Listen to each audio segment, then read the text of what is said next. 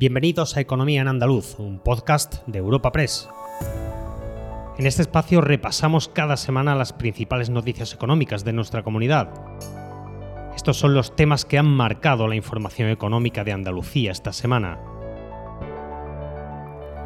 Una semana más abrimos el podcast con los datos del paro. Según el Ministerio de Empleo, Andalucía roza los 720.000 parados tras liderar la subida nacional en octubre, con 7.400 desempleados más. Además, en estos días hemos conocido las grandes cifras del presupuesto del Gobierno andaluz para 2024. Nos detendremos en este asunto y en las primeras reacciones. Y tras celebrar el Día de Todos los Santos, veremos si la tradición de llevar flores al cementerio continúa viva en Andalucía espacio patrocinado por la Asociación de Trabajadores Autónomos ATA.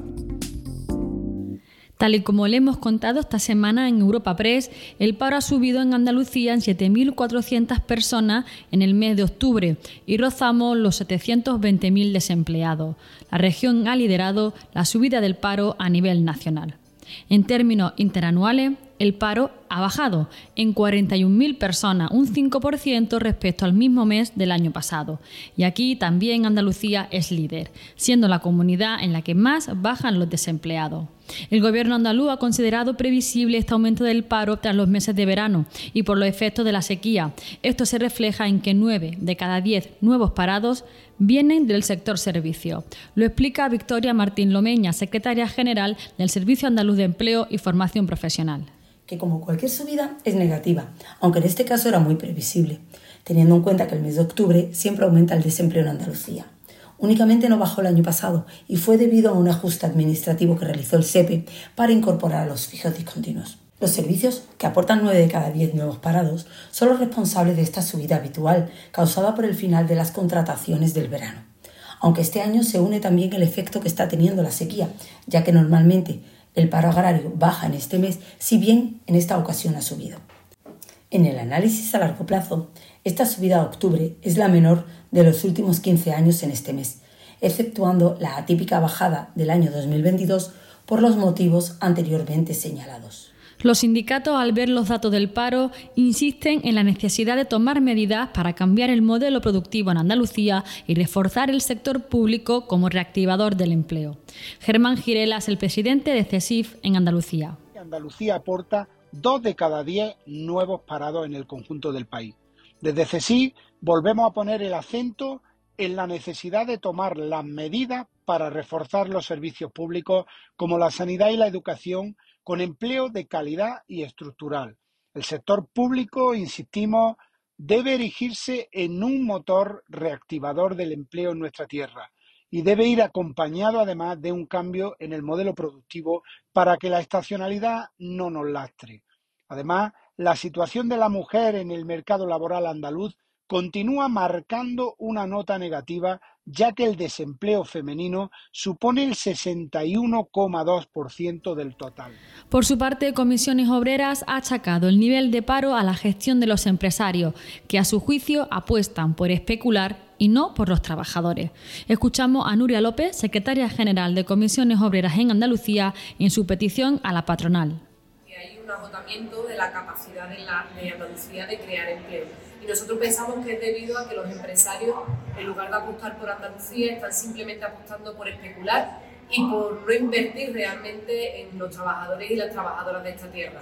Por tanto, desde Comisiones Obreras llamamos a los empresarios de Andalucía para que pongan todos los recursos a su alcance para crear empleo y que este empleo sea de calidad porque están incumpliendo además los acuerdos que firmaron de reforma laboral, donde la estabilidad laboral era lo principal, pero también aquellos acuerdos que hablaban de la recuperación del poder adquisitivo de los trabajadores ante la subida de los precios y ante los años que se llevaban congelados. Y por tanto, un emplazamiento directo a los empresarios para que suban los salarios, para que creen empleo de calidad, porque la, actividad económica está tirando y lo que están siendo es bastante avaricioso y están especulando con la vida de las personas trabajadoras.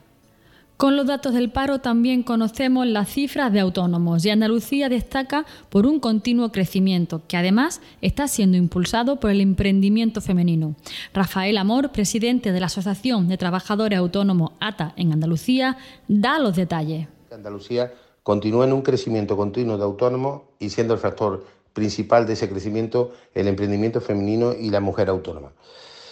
En Andalucía hemos crecido en 1.365 autónomos, a pesar de haber finalizado ya la, época estival, entrar en el periodo de otoño en el que suele bajar los autónomos o tener prácticamente un nulo crecimiento, en el que en el año pasado fueron 20 autónomos, este año son 1.365 y destacar de que de esos 1.365, pues 1.134 ha sido afiliaciones de mujeres autónomas frente a los 232 varones.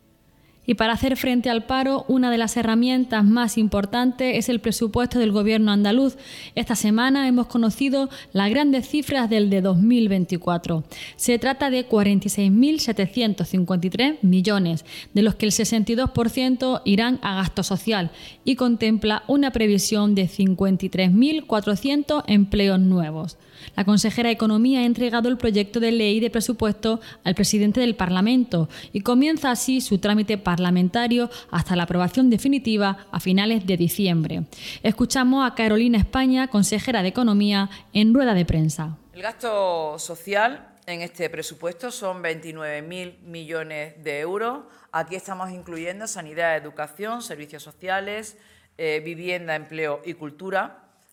Eh, estas partidas suponen el 62% del presupuesto, 6 de cada 10 euros del presupuesto se destinan a eh, gasto social.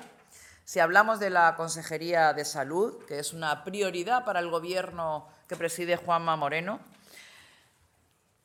Estamos hablando de un presupuesto total de 14.246 millones de euros. Ya representa casi el 30,5% del total presupuesto. Es un 3% más que en el presupuesto actual y superamos el 7% de nuestro PIB.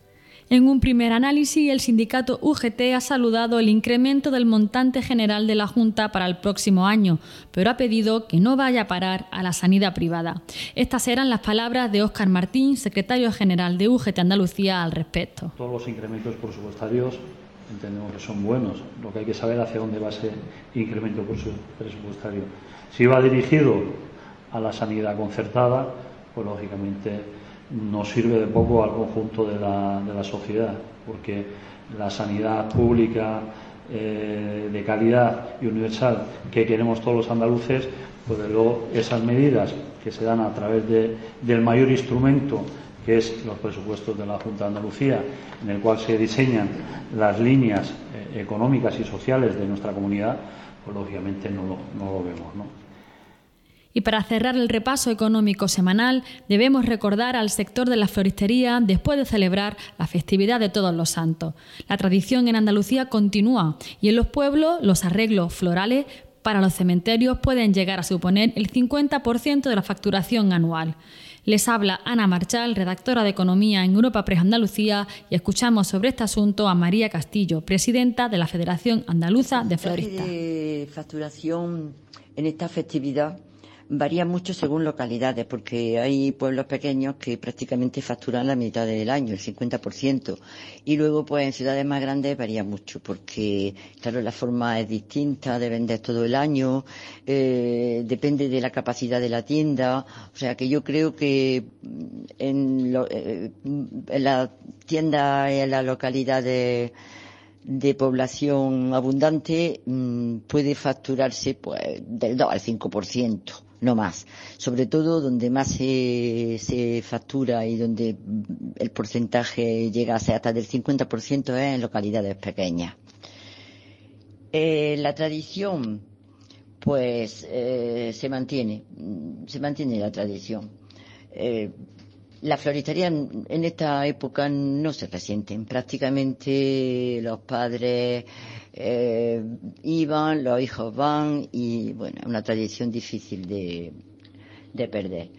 Y en cuanto al, arreglo que más se demanda, pues como siempre es más clásico, es más tradicional. Eh, gana lo clásico sin ninguna mm, dificultad y sin ningún problema. Bueno, pues la lluvia en estos días, mm, bueno, no, te creas que dificulta mucho, no, no, no, sí que la gente sigue encargando y sube y va a los cementerios aunque llueva. No hay ningún, ningún problema en ese sentido. Mm, no se cambia tampoco el tipo de flor. Hoy en día ya para los difuntos el tipo de flor es variado como durante todo el año. No hay ya ninguna flor concreta. Todo, todas las flores se venden.